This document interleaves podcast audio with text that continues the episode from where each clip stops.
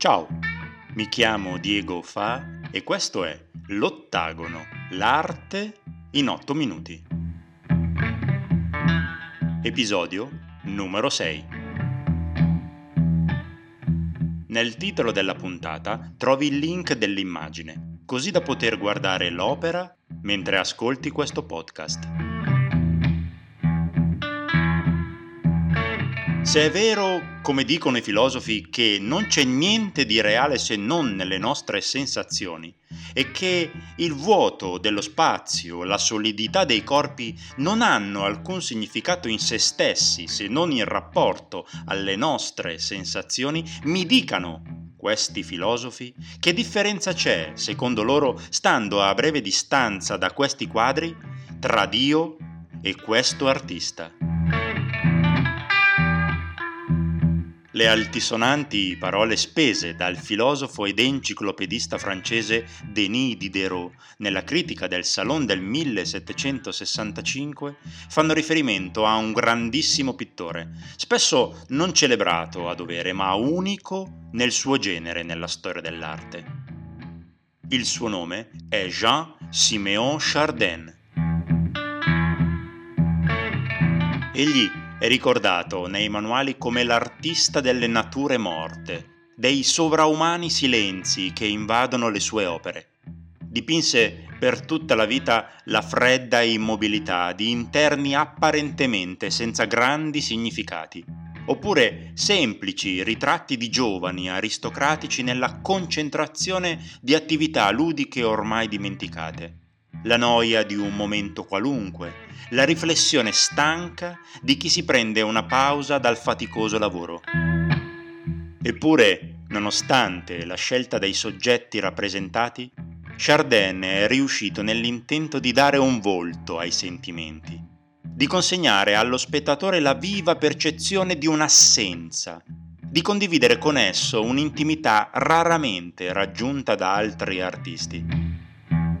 Egli, a proposito di ciò, disse, Chi ha mai detto che si dipinge con i colori? I colori vengono sì impiegati, ma per dipingere ci vogliono i sentimenti. Ed è proprio grazie a questa capacità innata di esprimere la profondità sentimentale che riuscirà nel 1728, nonostante il suo apprendistato da autodidatta, ad entrare nell'Accademia Reale francese, seppur come pittore nel talento degli animali e della frutta. Tra gli innumerevoli capolavori realizzati dal maestro francese, oggi ho scelto di raccontarti forse la più ambigua, ma anche quella più affascinante e che meglio rappresenta lo spirito carismatico di un artista che a fatica è codificabile secondo le categorie artistiche vigenti all'epoca. L'opera si intitola La Re, la razza. Osservando l'opera ti sarai accorta, o accorto, che Chardin sembra voler citare la famosissima opera di Rembrandt del 1655, Il bue macellato. Ma se l'artista olandese concentrò tutta la sua attenzione sulla carcassa appesa dell'animale, nella razza vi è la descrizione di un universo complesso intorno all'animale. La tela dipinta nel 1728 e conservata al Louvre di Parigi è divisa in due e magistralmente tenuta in equilibrio dall'enorme pesce. A sinistra tutto appare in movimento.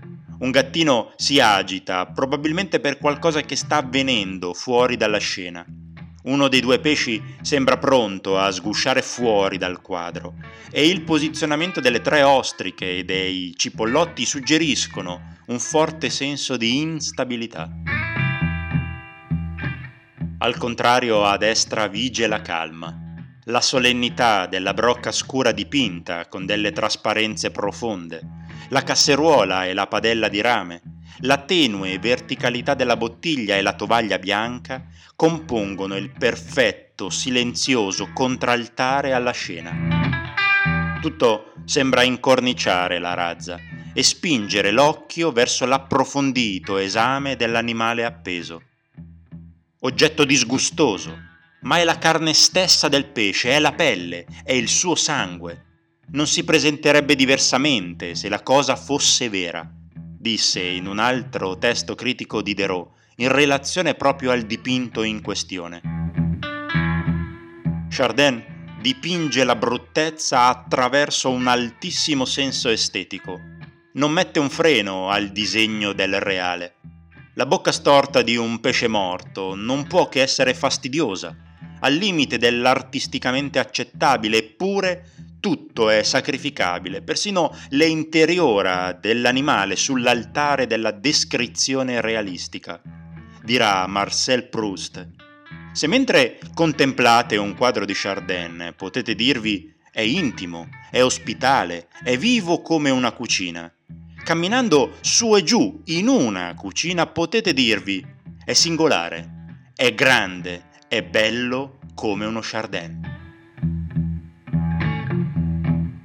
In quest'opera come in moltissime altre dell'artista francese, ciò che si presenta ai nostri occhi è un ordine precostituito da una mano esterna, che però non è immune a un perdurante stato di agitazione. Si ha la sottile sensazione di un imminente pericolo, di uno sconvolgimento momentaneo pronto a destabilizzare la scena. Può essere il riflesso su una brocca, un'ombra in agguato sulla parete o un gattino attirato da qualcosa che sta accadendo che non conosciamo.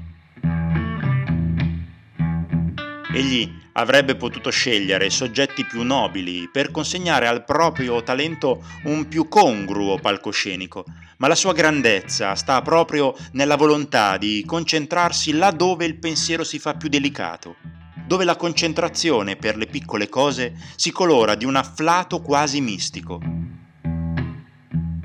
Sembra che all'artista interessi più l'ombra di un pesce morto o la lieve luce che illumina una caraffa che l'intero universo.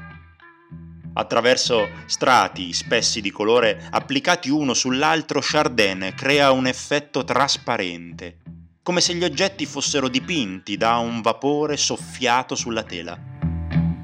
Senza ombra di dubbio, Ciò che rende unica quest'opera è lo sguardo senza vita, ma vivacissimo della razza, che sembra penetrare gli occhi dello spettatore e allo stesso tempo sottoporre ad esso un quesito al quale è impossibile rispondere. Chardin descrive quasi un ghigno di dolore, un ultimo urlo trattenuto, imprigionato per sempre nella riproduzione artistica. Un urlo, quello della razza, che ci porta a provare pena per l'animale appeso oggetto di tanta macabra attenzione. Se non l'hai ancora fatto, osserva attentamente lo sguardo della razza e se ti va, fammi sapere cosa ne pensi. Se questo podcast ti è piaciuto, ti aspetto nel prossimo episodio di L'ottagono, l'arte in 8 minuti. A presto.